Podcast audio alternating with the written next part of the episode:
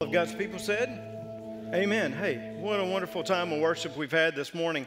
I invite you to continue to worship with us by taking your copy of the scripture and let's find Revelation chapter 2, verse 18. Revelation chapter 2, verse 18.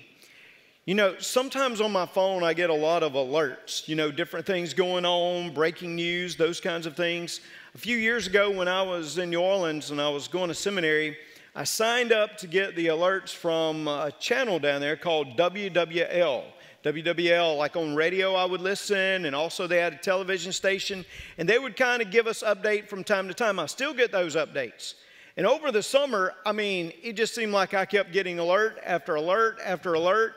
Every time there was some type of little tropical system in the Gulf, there would be an alert that would come forth on WWL. Why? Because the folks in New Orleans, they were especially concerned about any type of tropical activity. So I would still get that. And we've had a few storms this year, have we not? I mean, like, we've been getting alerts, we've been told, hopefully the season now is beginning to end just a little bit. I think there's an Eta down there. Oh, have you loved getting to know the Greek alphabet? Like now, when your pastor talks to you about the Greek a little bit, you're like, oh, yeah, I remember some of the alphabet, you know, because of hurricane season. Yeah, we remember that, and we, we know that obviously South Louisiana is many times affected. And it's, it's funny that every time there's a hurricane that comes into Louisiana, even South Louisiana, I have friends in Mississippi and others who are geographically challenged who text me and be like, Are you okay? Are you all right? Like it didn't, you, you made it through the storm. Well, Zeta actually, like, it didn't even come here, right? But again, family, folks outside of Louisiana, they just think like New Orleans, Louisiana. That's the way they think. I had a college professor call me up one time and say, Hey, we're wanting to bring the Blue Mountain College choir by, and we were going to ask if they could sing one Sunday at your church. I said, Cool, that'd be fine.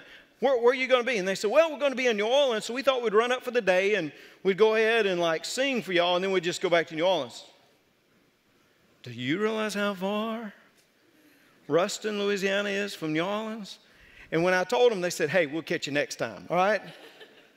Because they just don't realize. But anyway, I get these texts now, and, and look, it doesn't seem right that we would be worried about hurricanes here in Ruston. I mean, I moved from South Louisiana for a variety of reasons. I like peaches. I like deer hunting. By the way, I said I like deer. This morning in the 9 a.m., I don't know what people heard, but they put a B there instead of a D. Yeah, I've gotten surely some comments on Facebook. It's not beer, it's deer that I like. All right? But uh, I like deer hunting. Like, hey, I like the church. That's one of the reasons I moved to. I like the church. And also, I kind of like getting away from the hurricanes. Except I didn't get quite far enough. Because if you were here, obviously, just a few weeks ago, we were impacted by Hurricane Laura. And then, in some sense, we were also impacted by Delta. Now, one of the things about hurricane or storms that come is often you lose your power you lose your electricity. I mean, you are concerned about other damage. Don't get me wrong. You're always concerned about that. And there's some serious damage that will come with storms. But a lot of times you're thinking, I'm going to lose my power. So you're trying to make all kind of accommodations all cuz I mean, it's just not fun going without power, especially if you go without power for like days. But this is what can happen from a storm, a physical storm, like a hurricane. I want to shift you just a minute this morning. I want you to think about spiritual power. Because sometimes I think we lose spiritual power as well. I think we as churches can forfeit spiritual power. Now, that doesn't mean that God's power is not just as powerful as it ever was, because the Holy Spirit is always powerful, okay? And the Holy Spirit resides in each one of us, and we have the access to the power each and every day. But what I'm afraid as I read this passage, as I hear the truth of it, is that we as churches can forfeit the spiritual power. What happens, we allow certain winds to blow in our lives. Let's say the wind of what I will call tolerance that we'll look at in this church, wind of tolerance to blow, and it can suffocate us and it can extinguish our power. Let me show you what I'm saying this morning as we see how tolerance weakens the church's power and how even confrontation can bring some type of restoration of the power. L- look, if you will, beginning in Revelation chapter 2, verse 18. To the angel of the church in Thyatira. So, to the pastor, to the messenger of the church in Thyatira. Oh, and the church, I mean, Thyatira, not a big, not a big city at all. It's really not anything to write home about. It's not significant. It's not like its neighbors. It was just built as a military outpost and it had been destroyed over and over. It's just kind of there. But Jesus still remembers the people who were there. And he says, Okay, to the messenger, the angel, the pastor of the church in Thyatira, write these things. These things says the Son of God, who has eyes like a flame of fire and his feet like fine brass. So Jesus identifies himself and he tells us that he has eyes of fire, penetrating eyes. You ever met anybody that looked at you and, like, when they were looking at you, you thought like they were looking into your soul?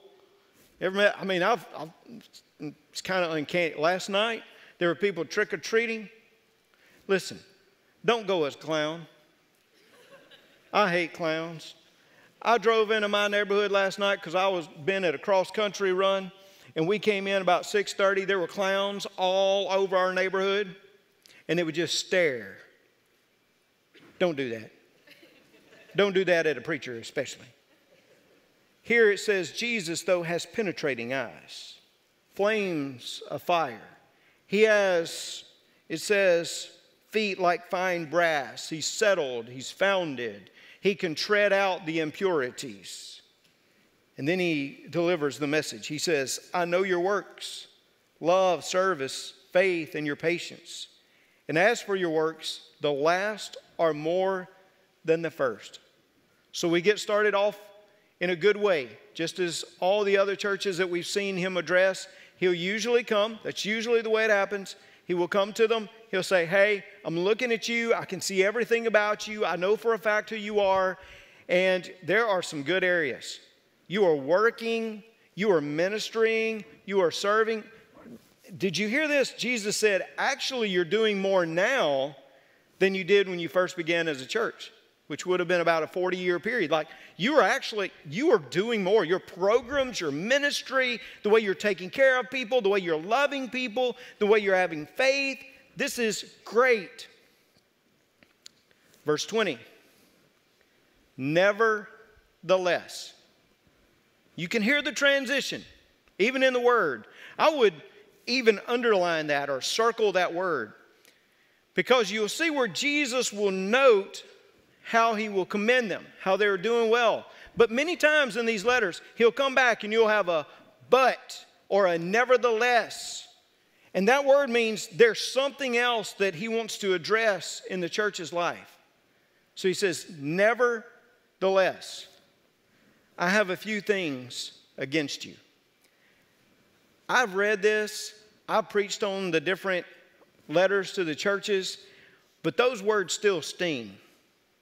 I have a few things against you.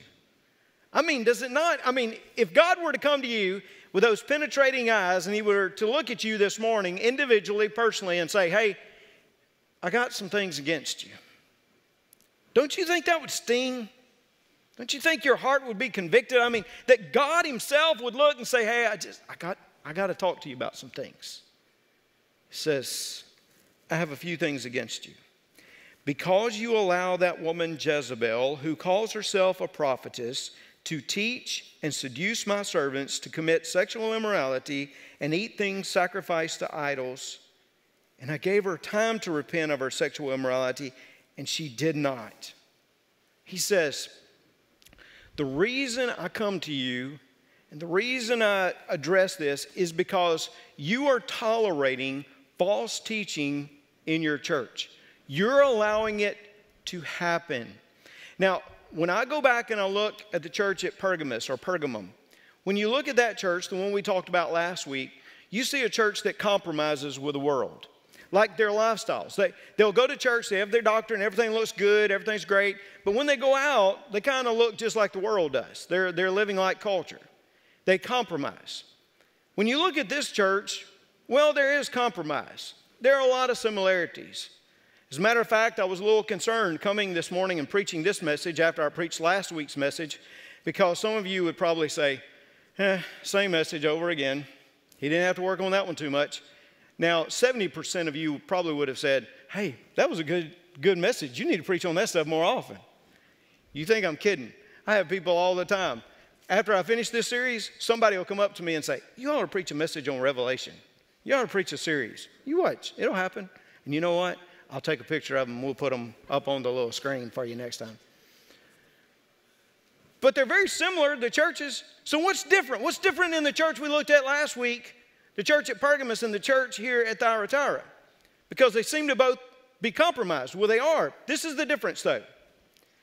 The church at Thyatira is openly allowing someone to teach false doctrine. The church at Pergamos or Pergamum they had their doctrine, it seems, but they went out and they lived according to another doctrine.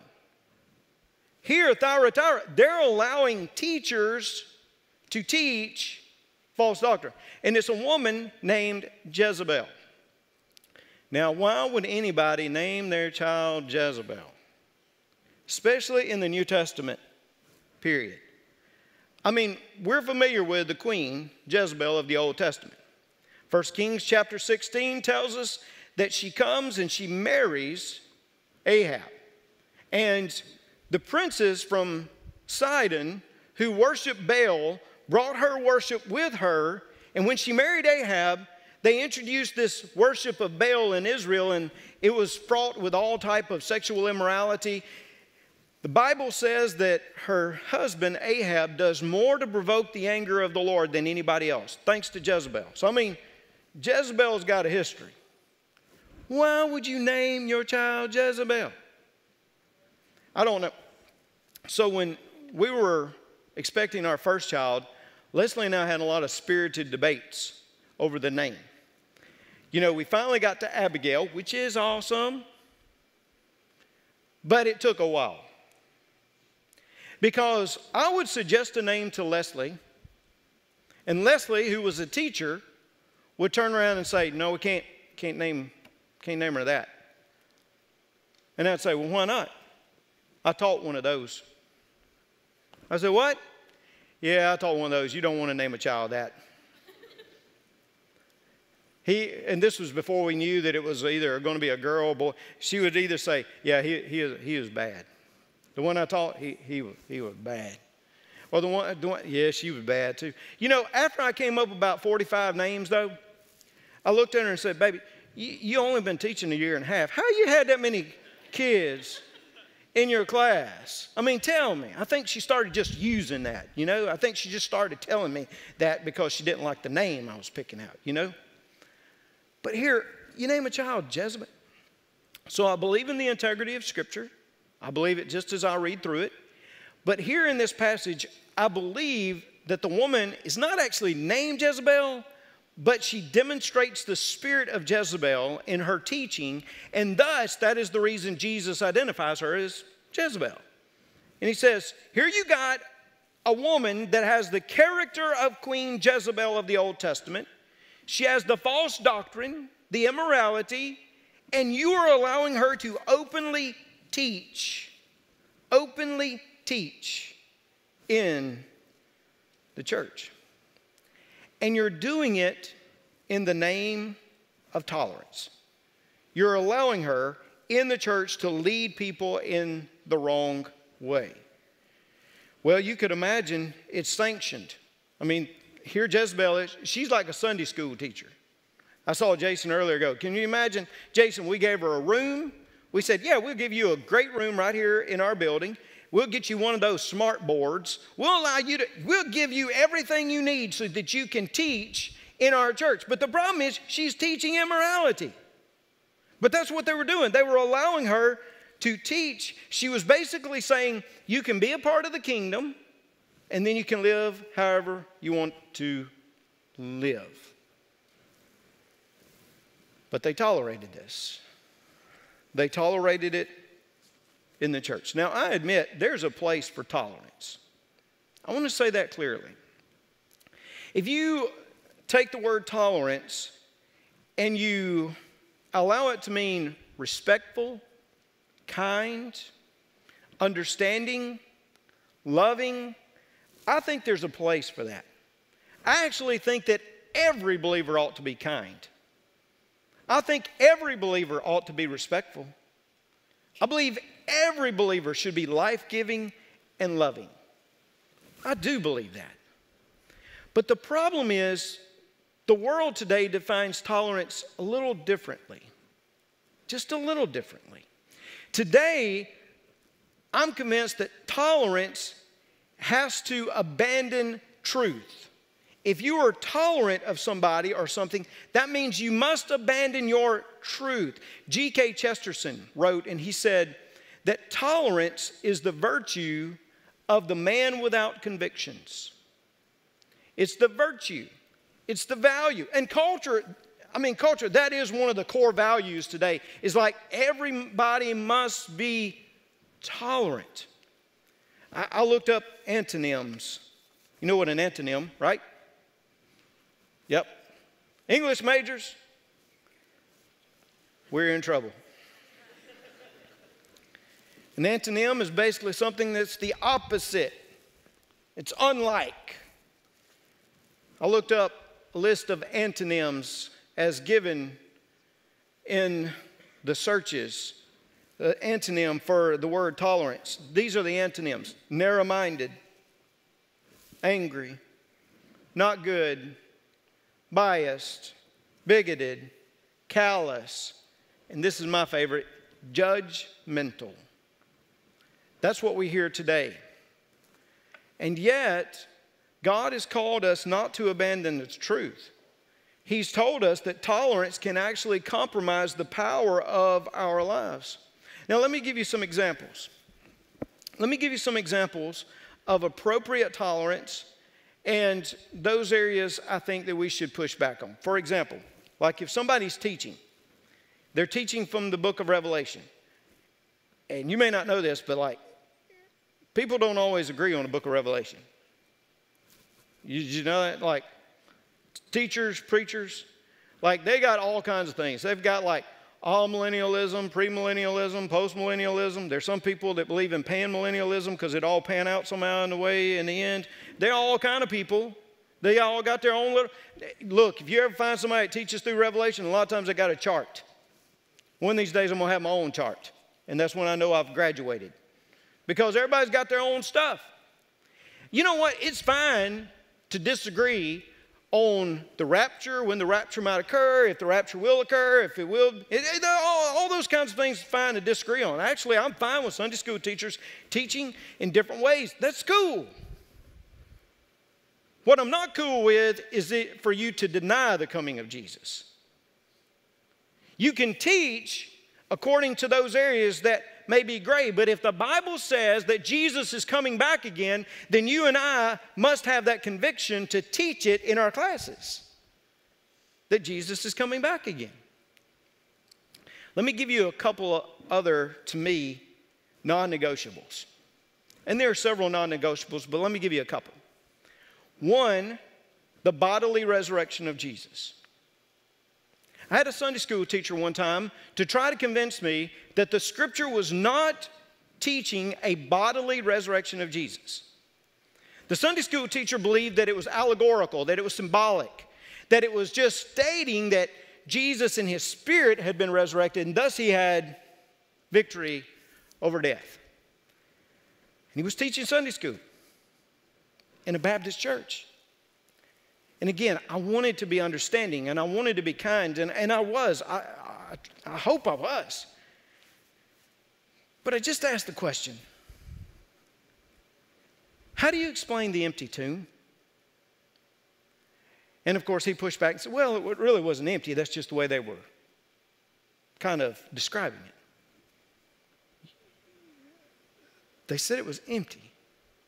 If the body had still been there, don't you think that the religious officials and the government officials, they would have produced the body of Jesus just to say, hey, this was all a big hoax, and these disciples, they're frauds. They never did that. Why? Because the body was not there. Do you realize that the disciples all gave their lives? Here, John is writing the revelation, and I think I told you, he's the last one left standing. All the rest of them have given their lives. They've died believing that there was a resurrection. Oh, and by the way, they never broke.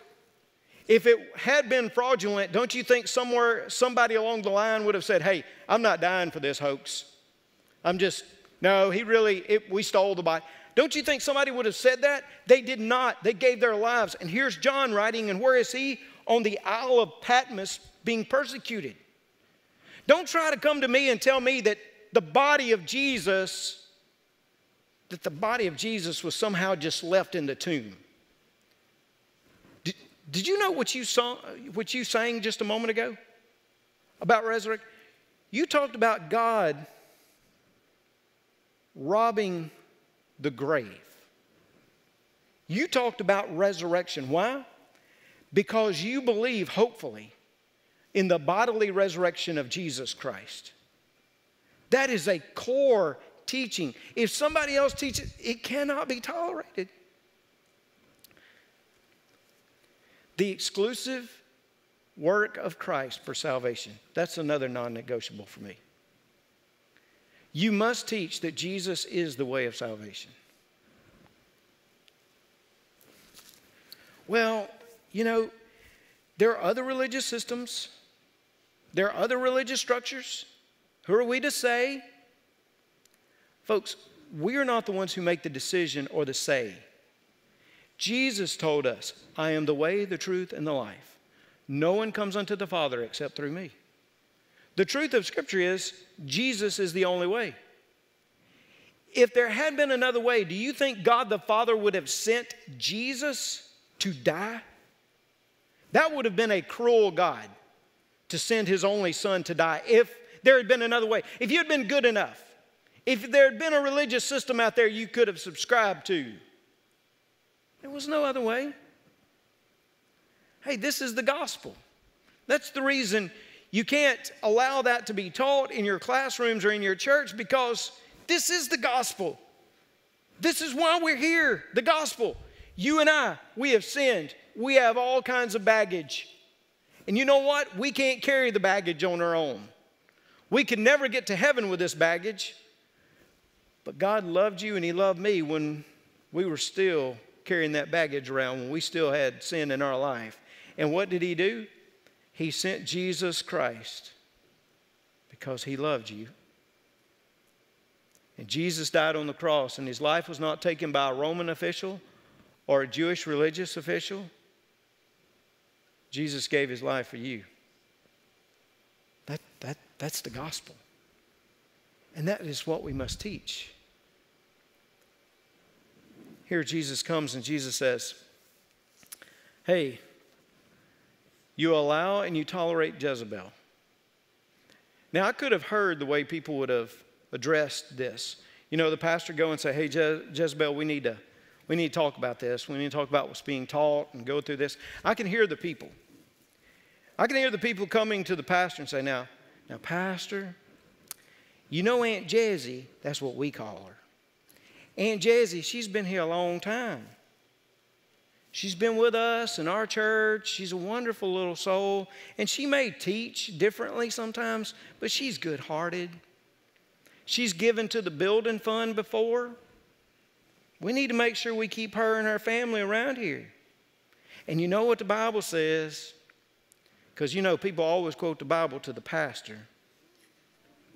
You know what the Bible says, Pastor? The Bible says we are not to judge and we need to allow her to continue to teach. That's where we've come. That's the belief, that's the toleration that's accepted in so many of our churches today. And my friends, I do not believe in condemnation or judgment as defined by Jesus in Matthew chapter 5 or Matthew chapter 6, I should say. But I also believe in Matthew chapter 7, verse 6, where it speaks about the discerning spirit that we're to have. You and I are to have a discerning spirit. And you know, it doesn't matter how charismatic the person is. It doesn't matter if the speaker is, if, if the speaker's got a great big smile on his face, or great hair, or even good beard like your pastor does. It doesn't matter. It doesn't matter if he can speak very eloquently or she can do. Th- you and I, we must not be drawn along by false teaching. We must be drawn along by what the truth of the gospel is, by the word. This is what we filter. But tolerance, it leads to madness. May I give you an example north of the border? Her name is Gretta Vosper. Now, I love Canada. I've gone up to Calgary, love the area. And I don't think hurricanes come. Only problem is it's like 80 below sometimes. But I love that area. But if you were to march back over to the other side of Canada, and there you would find this Gretta Vosper. Gretta Vosper is a pastor there in Toronto. In 2013, she announced that she was an atheist, but she wanted to continue to pastor. In 2015, she wrote a letter deconstructing the concept of God, and yet she still wanted to pastor. They launched these, what they called heresy trials, which are not as bad as what many of you would think, probably. But they began to examine her teaching and her doctrine and all. And she, again, publicly avowed look at the New York Times, they did stories on her that she was an atheist. She did not believe in God. And yet, the church was so concerned about what the community would say and the intolerance that they would demonstrate that they have allowed her to this day to remain pastor there in the United Church of Canada. Is that not madness? Have we come to the point to where, oh, you can serve as a pastor, but you don't even have to believe in God? Some of you say, well, that would never happen here. Oh, yeah. The slippery slope of tolerance instead of truth. You see, when you deconstruct God, you will deconstruct truth. When you deconstruct God, you will deconstruct reason itself. When you deconstruct God, you will deconstruct life and hope. You will create madness and chaos. That's what happened in the church at Thyatira. They had allowed her to publicly teach things that were against God's word and purpose. But not only did they allow her to teach, they allowed her to seduce believers within the church. She would seduce them to her activities. Some of you have heard this story before. It's really an old story. I hate to tell you, sometimes I don't have a whole lot of fresh stuff. I'm working on it, I'm working on it. But it's the story of the frog placed within a pot of boiling water. You've heard this story, preachers have used it through the years. It's basically this idea that you would take a frog and you would want to boil it. I don't know why. I have no idea. But you would take the frog and that you would find a pot of boiling water and you would throw the frog in. Don't do this, kids. And when you threw the frog in, it would jump out because the water was so hot. So take the frog, though, place it in the pot, the pot that is very cool, room temperature water, and then begin to raise the temperature little by little, little by little. And the water would get warmer and warmer. The frog wouldn't even notice that the temperature was changing. And before you know it, you have a boiling water that is consuming the frog, and the frog never even realized it. It's a good example of what happens in churches. We would never accept certain things, but little bit by little bit by little bit, we become acclimated to the culture and we begin to say, you know, that's not so bad. I don't feel that. that that's okay. Again, this is what happens, and this is what happens in our lives. And this is what has happened in the church at Thyatira with Jezebel. Because get this tolerance always leads to approval, and approval always leads to participation. That's what you find tolerance to approval to participation. For Jezebel, she came in and she taught. They tolerated her, and then they began to approve of her message. And then they began to participate in the activities that she was teaching. In Thyatira, they had great guilds, great unions, great trade that would come through that area. Now, I want you to hear before I say this I'm not against the unions. I grew up in a union household. My dad was a teamster, drove a truck, worked very, very hard. He would tell me today, and he's probably watching this, that's the reason I've got to say this. He would tell me today that the union put bread on our table. I am not anti union. But what happened in Thyatira is that you had a union or you had a guild, and the only way you could belong to it is if you basically accepted their values and accepted their deities. That's the only way. Oh, there was a woman in the Bible. Remember her name? There in the book of Acts, her name was Lydia. She was the first convert of Europe. And the Bible says that she was a seller of purple. And where was she from? Thyatira. Because she had belonged probably to one of these guilds. And here, Jeze, oh Jezebel, she would come and she'd say, You can confess Christ, but there's nothing wrong with joining one of those guilds because there, yes, you'll have to participate in some services before other gods and you'll have to do some other things that will be immoral, but God's okay with that. She brought them in and participate. You see, toleration leads to approval, Approval leads to participation. That's what people, I, I, see it all the time. Do you know how many parents, do you know how many families I work with who will come in and they'll say, My kids are this and this, they want me to do this, and they need me to approve of this. They say I don't love them if I don't approve of this. And notice how it goes. They want toleration for their belief, but they don't want to tolerate your belief. They want you to approve of their sin, but they don't want to approve of your truth. And you see this happening consistently. During the holidays, I'm already getting prepared because get, during the holidays, I'll get families in my office and they'll, they'll be dealing with real life kind of stuff. For example, preacher, what do I do when my daughter calls me and she says, I'm coming home for Thanksgiving and mama, I'm going to bring my boyfriend with me and mama, we're going to stay in my old room. What do I do?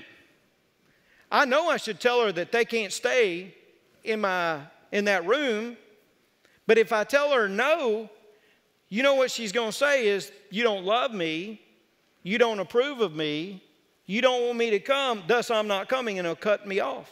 Do you know how many conversations I have like this? I mean, it's over and over during the holidays. Because again, tolerance for one, but not tolerance for the belief of their parents and the truth of their parents. And they'll work through that. Because what happens, tolerance, approval, they need you to participate. You, you put your blessing by allowing us to stay in one room in your house. Tolerance. because of that, they had forfeited their power. They had lost their testimony, they had lost their purity, but this is the promise. I give it to you very quickly the power that is promised if we could get past that tolerance and confront what is right in our lives and seek what is right. Notice, notice what it says. I gave her time to repent of her sexual immorality. That's in verse 21. She did not repent. Indeed, I will cast her into a sick bed and those who commit adultery with her into great tribulation, unless they repent of their deeds. So, what does he say? He comes and he says, Okay, if you can confront these things and repent of it, you can see the power restored. Just repent.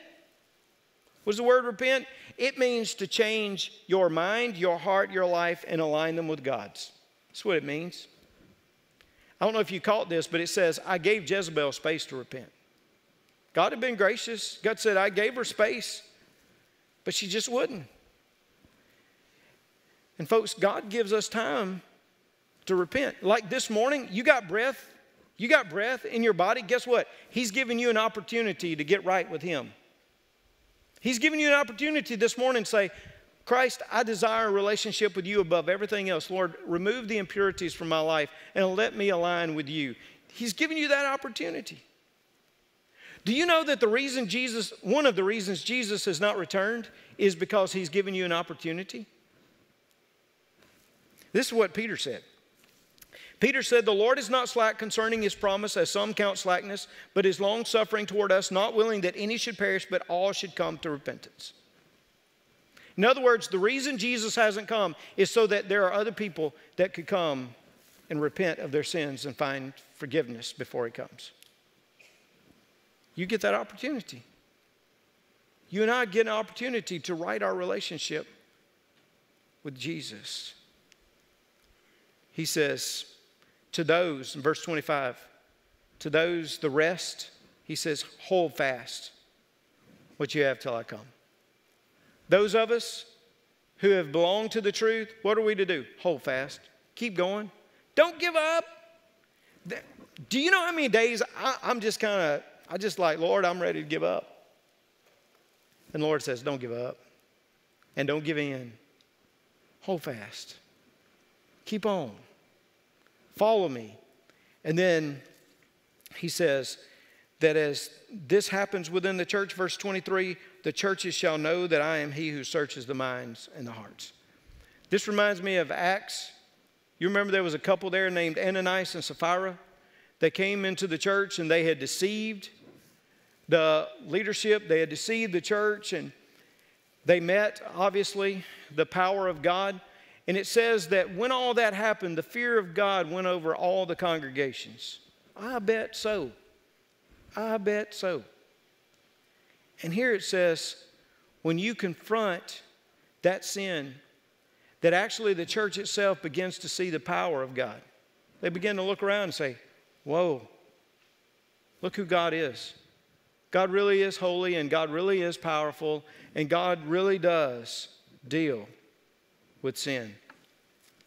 And then he says in verse 26 And he who overcomes and keeps my works till the end, to him I will give power over the nations. Power over the nations. He shall rule them with a rod of iron, they shall be dashed to pieces like the potter's vessel. That verse is from Psalm chapter 2, a messianic psalm that speaks of Jesus, the Davidic king that was coming. And what Jesus basically says is, You get to rule and you get to reign with me. You got power. You got power. And he says, The Father gave it to me. Remember the Great Commission? What did Jesus say? All authority has been given to me in heaven and on earth. Before we, he sent us out to do our mission, he said, I've got power and I give it to you. You and I can have power every day of our lives. If we'll confront these things in our lives that are not right, if we'll confront these things that are trying to take our power away from us, we can know His authority and His power as we go forth. But to be honest with you, I think sometimes we have unplugged. We've kind of stepped away we haven't experienced the power and the authority of God as we should because we've tolerated too many things in our lives. Sometimes we've tolerated false teaching, sometimes we've tolerated the immorality itself. And we've forfeited the power. Listen, I always want you to hear that there is a message of hope. I never want you to leave this place and think, Man, Brother Reggie was angry today. Because this message, yes, it's tough, but it is filled with hope. Because, see, I probably would have given up on this church already. I would have already submitted a resume somewhere else and said, I think I want to go pastor somewhere else. But Jesus came to him and said, Hey, I love you. This is what's going on, and I want to help you. And I want to call you to restored relationship. See, that's the hope for you. You may have messed up. You may have baggage. You may have all kinds of issues. You may have got in line with some wrong. We get, we do that. All of us do. But thanks be to God if we will repent of our sins. He runs to us and He brings forgiveness in our lives. So, this morning, my friends, hear a message of hope. If you've tolerated some things, just go ahead and say, God, sorry for that, and repent and let that relationship be restored.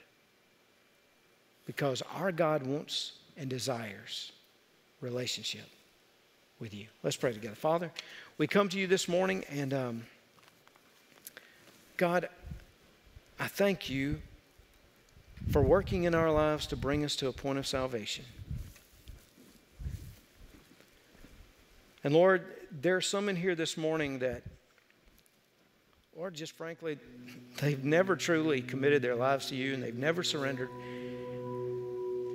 They've never really been saved. And I pray first for them that they'll have courage to reach out to me here during this invitation, maybe catch some of us after church, whatever. Lord, I pray that you would just let them know today is the day of salvation. And there's some of us in here, Lord, that's allowing the, the world to uh, teach us a little too much and really lead us into some areas we shouldn't be in. God, thank you for speaking a message that would draw us back. God, I pray for my brothers and sisters, those who need to be restored to fellowship. God, speak to them this morning. Allow them to come, allow them to repent of their sins. God, when we go out of this place, we're going to go in victory because we know that through you we can have power. Lord, we just pray first, though, before we know power, we know purity in our lives. We ask it in Jesus' name. Would you stand?